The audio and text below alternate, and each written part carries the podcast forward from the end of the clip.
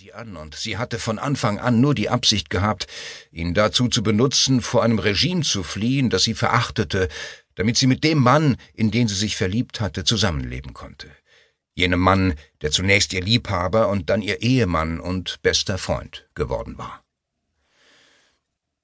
Karen hatte es gehasst, Giles den wahren Grund, warum sie sich mit der Baronin so oft im Oberhaus zum Tee traf, nicht verraten zu können. Jetzt, da Cynthia tot war, würde sie nicht länger eine Lüge leben müssen.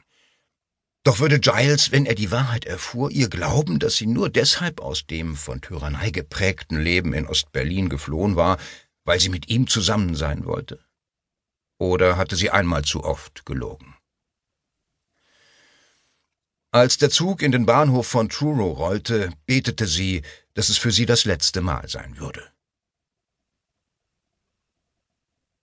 Wie viele Jahre arbeiten Sie schon für das Unternehmen, Frank? fragte Emma.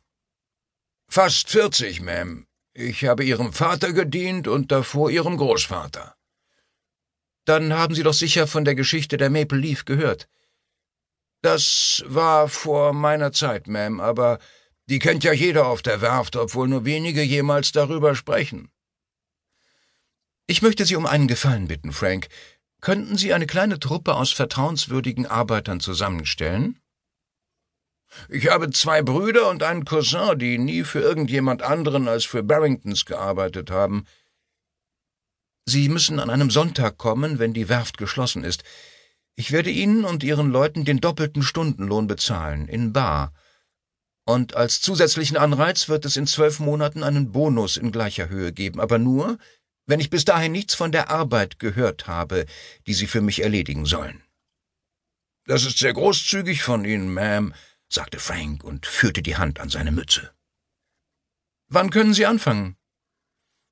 Nächsten Sonntagnachmittag. Die Werft wird bis Dienstag geschlossen sein, weil Montag ein Bankfeiertag ist. Ist Ihnen klar, dass Sie mich gar nicht gefragt haben, was Sie für mich tun sollen? Das ist nicht nötig, Ma'am.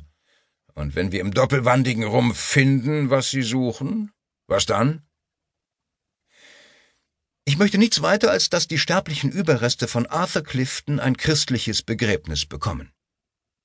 Und wenn wir nichts finden? Dann wird das ein Geheimnis bleiben, das wir fünf mit ins Grab nehmen. Karens Stiefvater öffnete die Eingangstür und begrüßte sie mit dem üblichen warmherzigen Lächeln.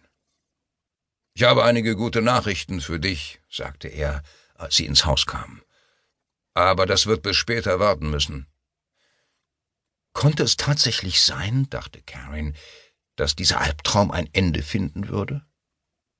Dann sah sie ein Exemplar der Times auf dem Küchentisch liegen, deren Seite mit den Nachrufen aufgeschlagen war. Sie starrte auf das vertraute Bild der Baronin Forbes Watson und fragte sich, ob das nur ein Zufall war oder ob Pengelly die Zeitung offen hatte liegen lassen, um sie zu provozieren.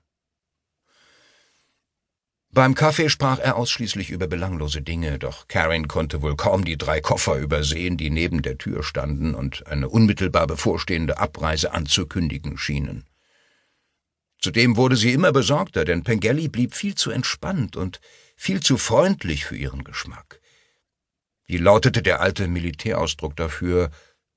Eine glückliche Demobilisierung?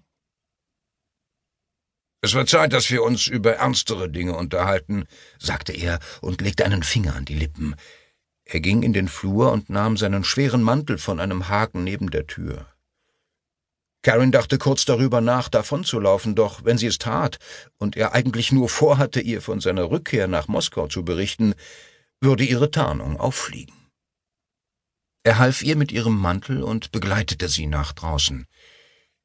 Karen war überrascht, als er sie fest am Arm packte und sie fast die verlassene Straße entlang zerrte. Üblicherweise hakte sie sich bei ihm ein, damit jeder vorbeikommende Fremde annehmen musste, sie wären Vater und Tochter, die einen Spaziergang machten. Doch heute nicht. Sollten sie jemandem begegnen, so beschloss Karen, würde sie stehen bleiben und mit dem Betreffenden sprechen, selbst wenn es sich um den alten Colonel handelte. Denn sie wusste, dass Pengelly es nicht riskieren würde, dass sie beide in Anwesenheit eines Zeugen enttarnt würden. Obwohl es erst vier Uhr war, begann das Licht bereits schwächer zu werden, und es wurde von Minute zu Minute dunkler.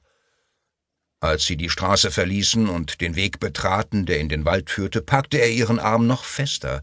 Seine Stimme änderte sich. Jetzt passte sie zu der kalten Luft. Ich weiß, du wirst dich sicher darüber freuen, Karin. Er hatte sie noch nie zuvor im Zusammenhang mit einer offiziellen Operation bei ihrem Vornamen genannt, dass ich befördert wurde und schon bald nach Moskau zurückkehren werde. Herzlichen Glückwunsch, Genosse, das hast du dir verdient. Er lockerte seinen Griff nicht. Weshalb das heute unser letztes Treffen sein wird, fuhr er fort. Durfte sie wirklich darauf hoffen, dass... Aber Marshal Koschewoy hat mir einen letzten Auftrag erteilt. Pengelly erläuterte das nicht weiter. Es war fast, als wolle er ihr Zeit geben, um darüber nachzudenken.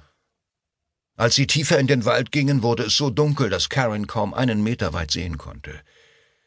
Pengelly schien jedoch genau zu wissen, wohin er ging, als habe er jeden Schritt eingeübt. Der Leiter der Gegenspionage, sagte er mit ruhiger Stimme, hat endlich den Verräter in unseren Reihen ausfindig gemacht, jenen Menschen, der unser Vaterland jahrelang hintergangen hat. Mich hat man ausgewählt, die angemessene Bestrafung durchzuführen. Sein fester Griff lockerte sich, und schließlich ließ er Karen los. Ihr erster Gedanke war wegzurennen, doch er hatte den Ort klug gewählt. Direkt hinter ihr befand sich eine dichte Baumgruppe, zu ihrer Rechten die verlassene Zinnmine und zu ihrer Linken ein schmaler Weg, den sie in der Dunkelheit kaum erkennen konnte. Und über ihr ragte Pengelly auf, der nie zuvor ruhiger und zugleich wachsamer gewirkt hatte.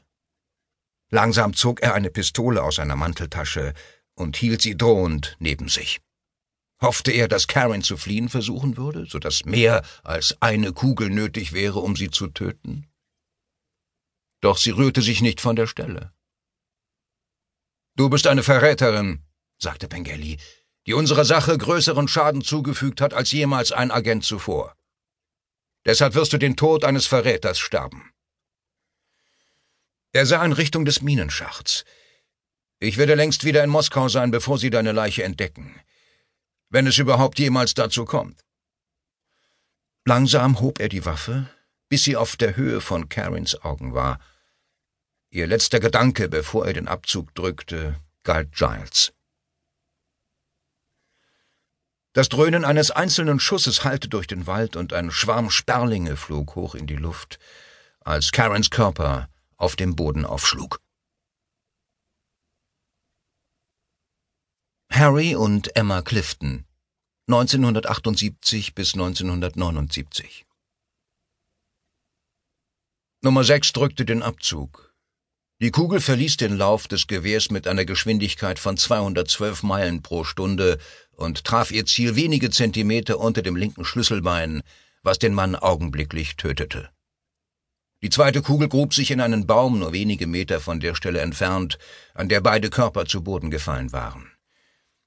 Einige Augenblicke später stürmten fünf Fallschirmjäger des SAS durch das Unterholz in der Nähe der aufgegebenen Zinnmine und traten an die beiden Körper heran. Wie perfekt ausgebildete Mechaniker während eines Boxenstopps bei einem Formel-1-Rennen erledigte jeder von ihnen seine Aufgabe, ohne darüber zu diskutieren oder Fragen zu stellen. Nummer eins, der für die Einheit verantwortliche Lieutenant, nahm Pengellis Pistole an sich und legte sie in einen Plastikbeutel, während Nummer fünf, ein Arzt, neben der Frau auf dem Boden kniete und ihren Puls fühlte. Der Puls war schwach, aber sie lebte noch. Sie musste in Ohnmacht gefallen sein, als sie den ersten Schuss gehört hatte, was auch der Grund dafür ist, warum Menschen, die einem Erschießungskommando gegenüberstehen, oft an Pfosten gefesselt werden. Nummer zwei und drei, beide Corporals, hoben die Unbekannte auf eine Trage und brachten sie zu einer mehrere hundert Meter weit entfernten Lichtung, wo ein Hubschrauber sie bereits mit eingeschaltetem Rotor erwartete. Sobald die Trage im Hubschrauber festgeschnallt war, kletterte Nummer fünf, der Arzt, an Bord zu seiner Patientin. Er hatte seinen Sicherheitsgurt kaum angelegt, als der Hubschrauber auch schon abhob. Am Boden packte Nummer vier, ein Sergeant und der Schwergewichtsbox-Champion des Regiments, den zweiten Körper und warf ihn sich über die Schulter, als handele es sich um einen Sack Kartoffeln. Der Sergeant trabte in seinem ganz eigenen Tempo davon, wobei er